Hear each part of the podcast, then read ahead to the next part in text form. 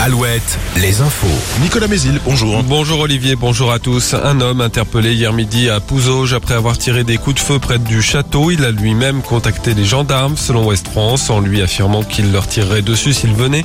Il a pu être arrêté peu de temps après sans faire de blessés. L'examen à partir de cela dit à l'Assemblée de la proposition de loi Valtou contre laquelle une partie des médecins libéraux sont vent debout.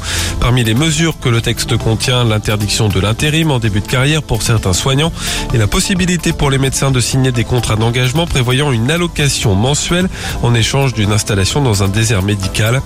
Le député de la Mayenne Guillaume Garot qui prépare de son côté une autre proposition de loi sur la désertification médicale entend déposer un amendement pour réguler l'installation des médecins généralistes.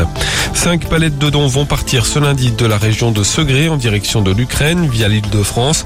Ce chargement comprend notamment des médicaments et du matériel médical ainsi que des aliments pour animaux. Convoi devrait mettre quatre jours pour arriver jusqu'à Kiev. L'inauguration à tour de quatre passages piétons aux couleurs de l'arc-en-ciel, une manière pour la ville de marquer son soutien à la communauté LGBTI et au centre LGBTI après la série de dégradations et d'attaques subies depuis le début de l'année. Le début aujourd'hui des travaux sur le pont du Brou. L'ouvrage entre la Vendée et la Charente-Maritime est maintenant fermé depuis plus de trois semaines. Un vérin s'est cassé, laissant le pont en position relevée. La déviation mise en place par, par Maran provoque d'importants bouchons. La réouverture du pont, euh, très attendue, est prévue dans le courant de la semaine prochaine si les travaux se déroulent sans encombre. Ferrari a remporté hier la course du centenaire des 24 heures du Mans, 50 ans après avoir quitté l'endurance. Le constructeur se classe devant Toyota et Cadillac. Un centenaire très suivi ce week-end. 325 000 spectateurs étaient présents sur le circuit sartois pour suivre la course.